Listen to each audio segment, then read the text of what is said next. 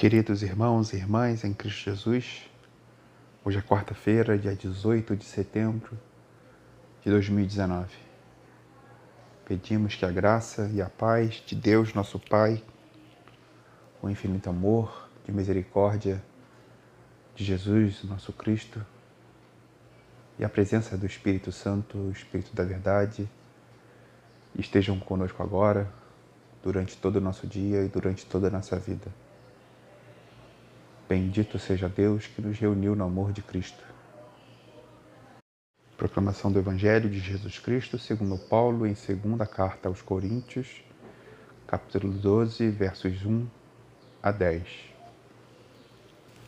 Convém que eu continue a me gloriar? Não ganharei nada com isso, mas passarei as visões e revelações do Senhor. Conheço um homem em Cristo que há 14 anos foi arrebatado até o terceiro céu. Sei que tal homem foi arrebatado ao paraíso e ouviu palavras inefáveis, as quais não é lícito ao homem pronunciar. Eu me orgulharei deste homem, mas de mim mesmo não me gloriarei, senão nas minhas fraquezas. Porque se quiser gloriar-me, não serei nécio, porque direi a verdade, mas deixo isso para que ninguém se preocupe comigo mais do que em mim vê ou de mim ouve. E para que não me exalte pelas excelências das revelações, foi-me dado um espinho na carne, a saber, um mensageiro de Satanás, para me esbofetear, a fim de não me exaltar. Por este motivo, três vezes orei ao Senhor para que o afastasse de mim. Mas ele disse-me: Minha graça te basta, porque meu poder se aperfeiçoa na fraqueza. Boa vontade, pois, me gloriarei nas minhas fraquezas, para que em mim habite o poder de Cristo. Pelo que sinto prazer nas fraquezas, nas injúrias, nas necessidades, nas perseguições e nas angústias, por amor de Cristo, porque quando sou fraco, então sou forte. Palavra da nossa salvação. Glória a vós, Senhor. Passemos agora a breves comentários sobre o Evangelho de hoje. Paulo, num primeiro momento, fala sobre visões e revelações de Deus que recebe de um homem que ele cita que viu o céu. Dessas coisas não se pode muito falar porque Paulo mesmo diz que não, se, não é lícito ao homem pronunciar.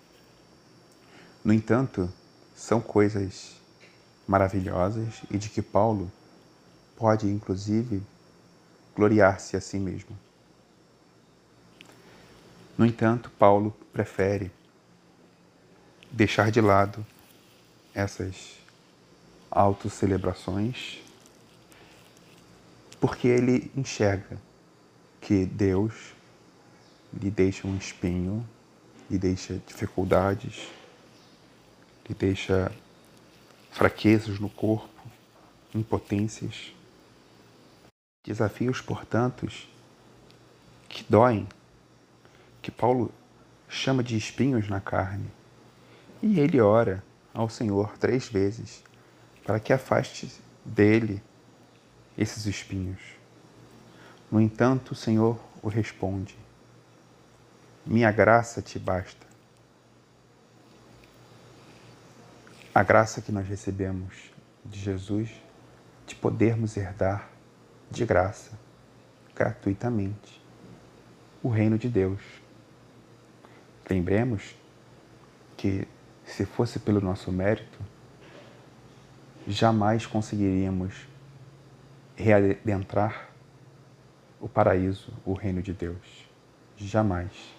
Tamanha a nossa imperfeição, tamanha a nossa dificuldade.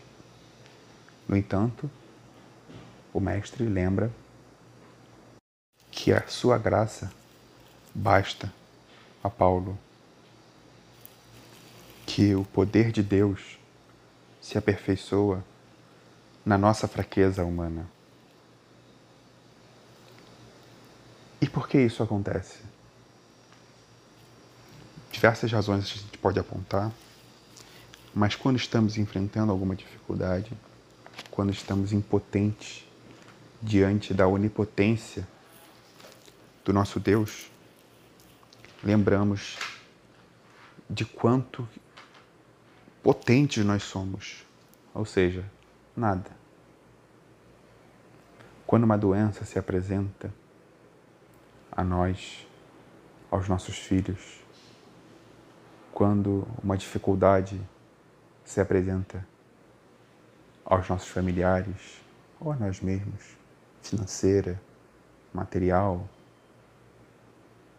quando o inesperado se apresenta diante de nós. Não há ser humano que consiga resistir. Você pode pensar que uma poupança financeira pode resistir a uma crise. Mas qual poupança financeira o falecido Steve Jobs poderia ter para enfrentar o câncer que o levou desse plano material? Ele que podia comprar qualquer coisa que se venda sobre a face da terra, padeceu do câncer, a mesma doença que levou a minha mãe, por exemplo, que levou uma pessoa paupérrima que sequer tinha um prato de comida para comer. Diante do poder de Deus, somos relembrados da nossa plena fraqueza, plena impotência.